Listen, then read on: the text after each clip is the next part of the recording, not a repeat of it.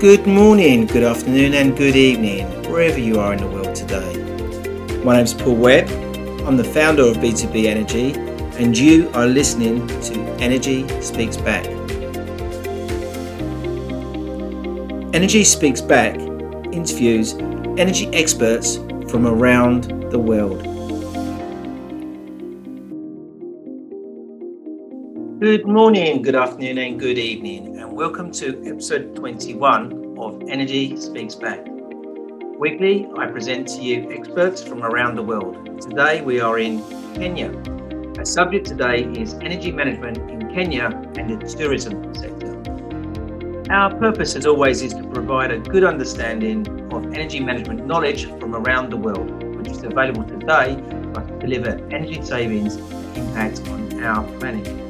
Today, I'm joined by an environmental expert consultant who has experience in international donor funded projects. She has conducted hundreds of hotel certification audits and coached various tour operators towards sustainability. Her passion lies in environmental education to create awareness and engagement in the environmental responsibilities of individuals of different ages and corporates in different industries for a better future. Once again, we are very proud to be spotlighting Kenya on Energy Speaks Back.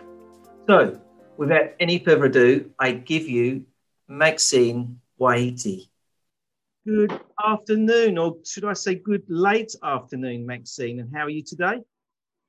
I'm very well, thank you. Uh, just enjoying the day. It's a bit chilly today here in Kenya, but really, yeah, well, the UK, just to make you feel um, jealous, it's minus two today in the UK. Um, plenty of snow around, and I'm sure you you haven't got minus two. No, it's probably 18 or 17. Oh, yeah, so I'm, for us.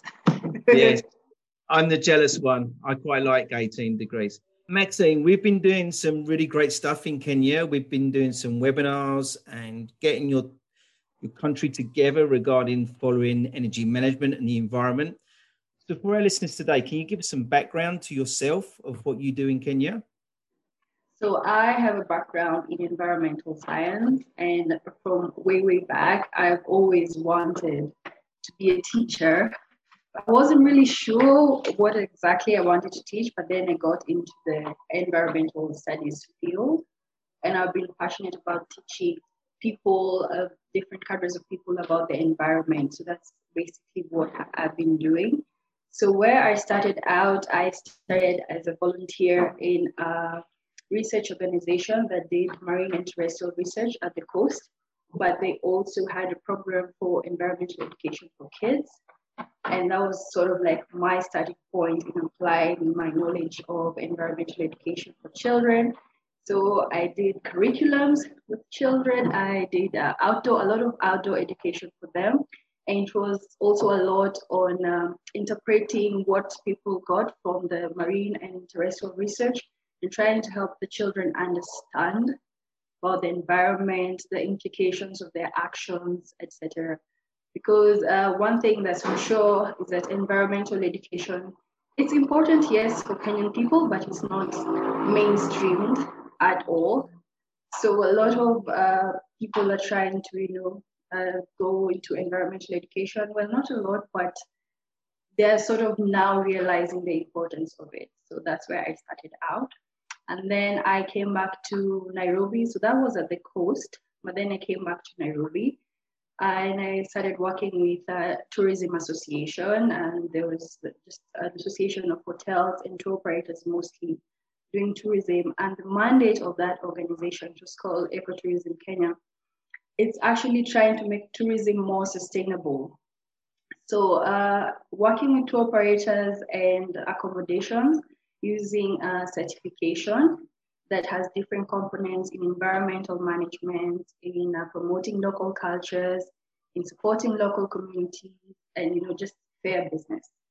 So a lot of uh, what I brought in is the environmental aspect. So I led in the certification of hotels and also with uh, tour operators, although the certification for tour operators was managed uh, in the Netherlands through a company called Travelife. But a huge component of that also is environmental management because a lot of people they don't seem to realize their impacts, their impacts on the environment. They sort of think that it's a way out there sort of topic, but you have to make uh, information that is relevant to these audiences, like for example, tour operators. You have to talk to them about how they manage their energy, how they manage their waste, how they can influence the different destinations. For instance, how they can influence their clients into choosing more sustainable accommodations and things like that. So when you bring information that is relevant for that particular audience, then it's sort of like a call to action for them to start being more sustainable and to start thinking about the environment and how they can contribute. So that's what I've been doing for the last about four to five years. And I started my own company very recently, actually in the peak of the COVID season. Well, as you do, as you do. yeah, so it is called Green Catalyst Consultancy. And uh, of course, uh, it's focused a lot on environmental education, but I wanted to take this beyond tourism because a lot of my experience has been with tour operators and hotels. But I saw that all the other suppliers who were actually even supplying the tour operators, the manufacturers, and all these other people, they also need this sort of training on the environment to get people to start caring about the environment. So I started with Catalyst Consultancy and uh, yeah, just expanding the same type of concept, but to other people within different industries beyond. Impressive uh, background you have there. There's a couple of things I'd like to pick up on. So, firstly, the children, um, which I mean, mm-hmm. I'm very, um, I found that very important level of training the next generations of um, children regarding energy management and the environment. The very important aspects. What age groups were you um, educating then? Okay, because it was not uh, very well structured, so they will let you choose which age groups you want to work with. Right. And I tried it from around uh, six years going up. So you right. can put them in different categories. So maybe you can take uh, people from class here, we used to call them class one, two, three, up to eight. Yeah, so you yeah. take like um, standard one, which is like class one, up to like standard uh, three. So you can do that as one group. So that's about age um, maybe six or seven to around nine. And then now you take the next age group to another three years. So you can do however you want to do it. We had also a few with high schoolers. And uh, it was interesting because the, the younger children, they were more perceptive to these environmental issues mm. And they wanted to learn more. And the yeah. teenagers were like, mm, know what I want to do. It's not too interesting because, like I said, it's not been mainstreamed no. at all. And, and you know, I can vouch for that um, experience as well because I've done some education. Um, so when my children were at school, um, my son was um, in his last year, getting ready to go into secondary school. So I went to the school and said I, would be happy to do some education and help them. And they were doing a, an eco um, sort of grading, which in, in the government was uh, bronze, silver, and gold. And I helped them go from bronze to silver. And I had the privilege of, of um, educating five year olds right up to 10. Um, they couldn't do the energy surveys with me. So what I did is I done the energy survey, then I presented it back to them. And it was as if they ah. did the energy survey. And they really, really engaged, really enjoyed it. Um, and for me, it was very rewarding um, to do yeah. that as well. And I quite enjoyed that. Um, so let, us touch on the hotels because um, I've been very fortunate and lucky to travel to Kenya um, myself. Um, in I think 1998, I think I had the privilege of going there. Beautiful country, and the hotels are amazing and very high high star level. I think they're five plus star, um, very mm-hmm. impressive. Even the ones on safari were very impressive. So it's it's a very large um, part of your uh, sector, your your country's sector regarding economy. How many hotels are, are spread across Kenya in total? Is it significant? It is significant. Now, the funny thing is that I cannot tell you the total number of hotels because, interestingly enough, we don't have concrete data about that. Right. But we do have like the ones that are rated. They have the star rating by the government, then they can give you the total. Of course, we have hundreds and hundreds of them, but you'll find that a lot of them are clustered around like the main tourism hotspots like in the within the game parks, reserves, and conservancies. She's like the Masai Mara and Amboseli that's in Rift Valley of Kenya. We have some up north, northern Kenya in Samburu, uh, and a lot of them at the coast because we have a beautiful, beautiful yeah. coastline. And we sell a lot of, well, we used to sell a lot of uh, sun and sand.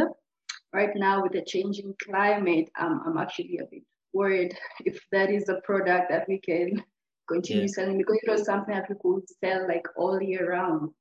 But mm. now things are changing. Of course, the weather is changing. We, we don't have snow yet, not at the coast. No, no. but by time it's raining a lot more. So yeah. of course the sun aspect is affected. Yeah. And uh, but yes, they're they're very very many number of hotels. And if I can say, like in terms of uh, the hotels that are being certified as sustainable versus the others, though I don't have a concrete number, it could be one is to 200. That because certified hotels are really they're not many. Yeah. And is there some form of um, green, green uh, tourist campaign there? Is there a tourist board, a green tourist board that, that you can be associated to? Any policies that are developing? Yes, yes, there is. We have a Kenyan Tourism Board, and they do a lot of the marketing for the Kenyan uh, Kenyan destination as a whole, and uh, also specific properties as well. But a lot of the, the accommodations they tend to do their own marketing because you'll find that, fortunately or unfortunately, most of them are actually foreign owned. Right. And so maybe let me for example, you call you you're from the UK, right? And then you come here and invest and you have a property in Mombasa. So you will get a lot of your clients from the UK and you're able to fill up your accommodation because uh, again we rely heavily on international markets as well. So the uh, foreign investors here in the country they do a lot of their own marketing for their own properties and their destination uh, to their home countries, and that's how they're able to get lots of tourists in. Uh, but yes, the Kenyan Tourism Board also does marketing. And what about uh, government policy regarding um, energy? Uh, the government policy regarding energy, well, it's let me say it's an interesting concept here in Kenya because a lot a lot of our energy from the national power supply is actually it's green in a way because it's hydrothermal most of it right. and also it's uh, geothermal and now we have like one of the wind, biggest uh, wind farms right now at Kipeto. So at least it is renewable. Uh, there was plans to have a coal plant in Lamu, which is one uh, big tourist hotspot, and there was a big outcry from yeah. people and also from the international community, and it didn't go through but sometime last year. So that was actually very remarkable because, of course, Kenya is looking to industrialize. We have like the Vision 2030, and energy is, is a key thing. I mean, if you're moving in that direction, but what kind of energy are you looking at? And in terms of the hotel sector, there's also like a, we have um, an energy act that also touches on use of solar power if you're heating more than 100 liters of water in a day. So a lot of hotels will fall into that category. And that has seen a lot of hotels uh, going into solar power. Uh, so the, the challenge right now is actually the enforcement. We don't have the capacity to enforce this fully, but because the law is there, we've seen a lot of people embracing it.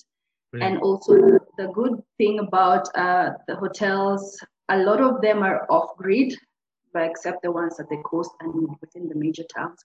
So all those, when you go to safaris, Namara and Samburu, you'll find that most of these places are off-grid and they usually do use solar, but it's sort of mixed because they will have most of them will have diesel generators, and a couple of them will be fully on solar.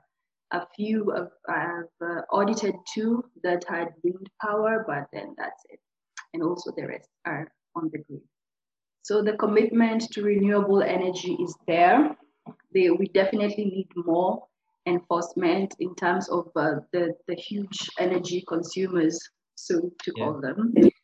And, and I think we have like the potential to harness a lot of solar energy. I mean, it's very uh, sunny most of the time here. The temperatures are great. So yeah, we have a huge potential for solar definitely and for wind. If you talk to Jesse as well, he can tell you like the statistics. Yeah, yeah. I'm sure Jesse got my, Jesse just planned to come on my uh, podcast soon.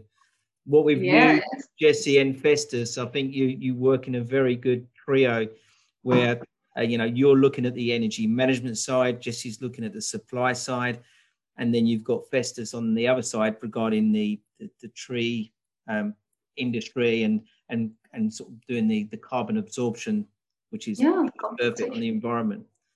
Exactly. Um, so tell me, so we've got the hotel sector, which is a big part. So is there much industry that um, needs to comply to this energy management? Yes, yes, we do have. There's quite a bit in the industrialization sector. We have like a lot um, of industries and manufacturers under the Kenya Association of Manufacturers. They also consume quite a bit, a bit of energy, but you will find that most of them are actually within Nairobi. So right. they are on the grid, and that solves a lot of their energy issues outright. And now also there's, there's a move to have this sort of like a circular economy where you can move uh, things from one um, yeah. industry, provide energy to the next. So that's that's still like on paper. There are people who are trying to do it. I cannot tell you how many so far. Yeah. But yeah, that's that's also something we can look at in terms of alternative energy using biomass, for instance. But yeah. So the country for me sounds very advanced at what you're doing. You've got your renewables. There seems to be some focus on circular economy. There seems to be focus on energy management, especially in the, the hotel sector. Where where where do you think your gaps are? Okay, our gaps are first of all in uh, in the hotels. I've just mentioned that a lot of them are using solar power, but it's not a hundred percent solar power unless they're very small camps. That way, it's easier to manage. But you'll find like uh, big lodges and hotels that are off grid. A lot of them will still use diesel and maybe just use solar for water heating only. Yeah yeah. Uh, this is because they're not, I don't know if um, the problem is just the, the infrastructure or just getting the right equipment because they, they, they say that they cannot sustain themselves on just solar for that capacity of a camp because they say the investment is really huge. And so a lot of people don't get in because of the initial investment. And I think what is also lacking is um, solid education on that this money will eventually, you know, pay itself back. Yeah. They don't see the economics of it. It does it doesn't make sense. And they have had the systems using diesel generators that have been working for them for years and years. Like I say, the tourism industry is not like one of the oldest industries in Kenya. And uh, you come in like Maxine here with my environmental knowledge, and I will try to convince these people who've been running this hotel for 30, 40 years that, hey, look, there's a better way to do this, and your money will eventually come back. Yeah. But they're, they're just, they're not seeing it because this is how they've been doing it. They've been making money. They don't see why they should, you know, invest in all of this. So mm. there's, there's, uh, uh, there's not enough education, especially on the economic aspect, because people want to have their money come back to them. Yeah. Um, and also the environmental aspect of things is is just is not mainstreamed. And it which what is funny is because they're in the tourism industry that relies a lot on the environment and the climate being stable. Me using this huge diesel generators I'm emitting this much tons of carbon years and I'm affecting the very environment that I you know, I get my living from. Yeah. So they don't look at it that way. And, and I think we need to sort of really shift our focus in how we look at things and take the responsibility in our hands. I mean, if I want my hotel to be there in the next 10, 15 years, clearly I must, you exactly. know, exactly. improve, adapt to the changing times. Yeah. So how many how many people like you as experts in the environment world and the energy management world trying to drive this? Is there many of the Maxine's in the world in Kenya? Uh, for me in the hotel industry, let me just be honest. Like uh, within the certification, there's only one Kenyan owned certification. That's from a company I used to work with. It's called Ecotourism Kenya, and they have that standard uh, for certification of hotels. A sustainability certification. Let me be very clear because you can probably certify hotels on different things. Yeah and it's a it's a very small company. If you tell, uh, it's a small organization with a huge mandate. Mm. So there's not there's not really many of us. There's a lot of people talking about renewable energy. Definitely, there is a lot of people talking about you know uh, being more eco conscious. Definitely, but just really uh, focused on the hotel industry. No, and then there's also another company that uh, does um, capacity building also for sustainable tourism.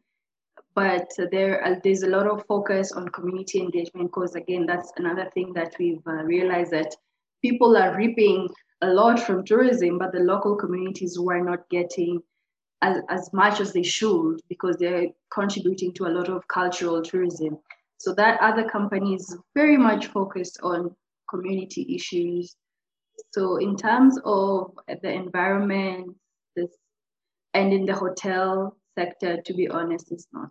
So how can how can we work with the hotel groups to get that knowledge back into them regarding webinars and more hotel based, possibly, and more industry sector based? What's your thoughts on doing that? Yes, exactly. There, there is, and I think that's that's a good way to know. Like I, I usually say, the recipe for success is just giving people relevant information and a call to action.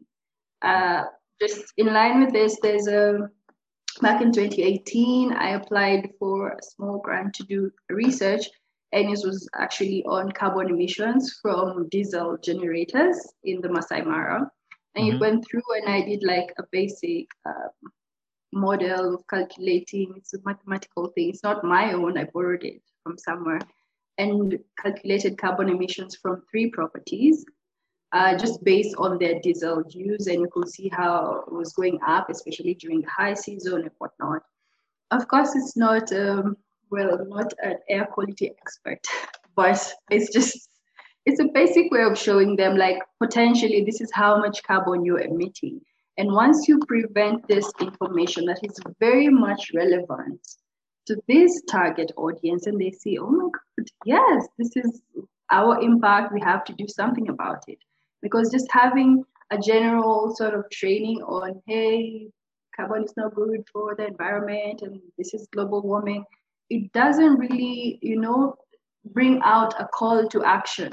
You need something that is very specific, that's very targeted to that particular audience to make them you know, start shifting their thinking and their behavior and to contribute positively to the, you know, to the to climate action. So yeah, so this is something we can definitely do, and if it's well tailored and suited for the hotel industry, it's, it's definitely going to be more impactful because it is education that is meant for them. Yeah. So I've I've done a lot of work with hotel groups in the UK, and um, I've got a lot of experience of, of working with them regarding their energy management side, which falls in line with well, what they need to be doing regarding saving, get them saving in kilowatt hours, improving uh-huh. their profits. This is the, the important thing. It's going to increase their profits and at the same time make the environment better. So now sometimes they need to be focused on the profits rather than the environment, but they all like to be green. I think that is an important aspect. Um, yeah. It, what I'm finding um, as some feedback to your country um, from where I am at the moment, I'm getting a, lot of um, individuals from Kenya are approaching me. Um, wanting to learn more about being an energy expert, about being part of this learning curve um, for the country. So there is a lot of people out there that are willing to join your your sort of following of, of doing energy management in your country. So just let you know, there's a lot of people. You're not just on your own there. There's other people that are willing to join you, um, which I think we should try and pull them all together um, on on a webinar and, and start to teach people how we can. Then it's been really lovely catching up with you. Is there anything that you can give the industry today or your country a message for your country today as a takeaway for the listeners because there's quite a few people listening to this from from kenya okay for me i would say that the time for action is now and we cannot just let the responsibility be with the government and the ngos it's our home it's our planet it's my responsibility it is your responsibility you know to to uh, think about your choices to contribute positively to the environment. And it doesn't just have to be on energy it could be on any matter of things it could be even on waste management for mm-hmm. instance i mean if you choose not to use a plastic straw and 1 million people in kenya decided we're not going to use a plastic straw that's 1 million plastic straws out of the environment. So just making daily personal choices and, and taking it as your personal responsibility that's the only way we're going to save this planet. It's it's not the government's job. It's your job. Yes. Very true words there and thank you for that and thank you for sharing that. It's really true um, so maxine it's lovely to catch up with you um, yeah, I've been very excited having you on the, the podcast today. Um, I've got a lot of passion for Kenya. Um, you know, being there and seeing the beauty of it, it's it's an amazing country. Um, thank you for joining us. And I would like to say, you and your family, I know your mum, obviously, please be safe. Um, you can give her office back now. She'll be, I'm sure she'll have a big smile on her face. Um, so please, you be safe, you and your family. So thank you very much. And thank you so much, Paul, for having me. This is my fun, first first podcast. I'm excited. It's been interesting, and I can't wait to see uh, what future partnerships, collaborations we could have. So yeah, so let's grow Team UK Kenya for better planet. Excellent. I'm sure we can all all help each other. So thank you very much. All right. Thank you. Take thank care. you for having me. You too. Bye bye. Thank you for listening today, and thank you to my special guest. And if you want to know more about managing your third largest expense, please go to our website on b2benergy.co.uk. That leaves me with one more thing to say be safe.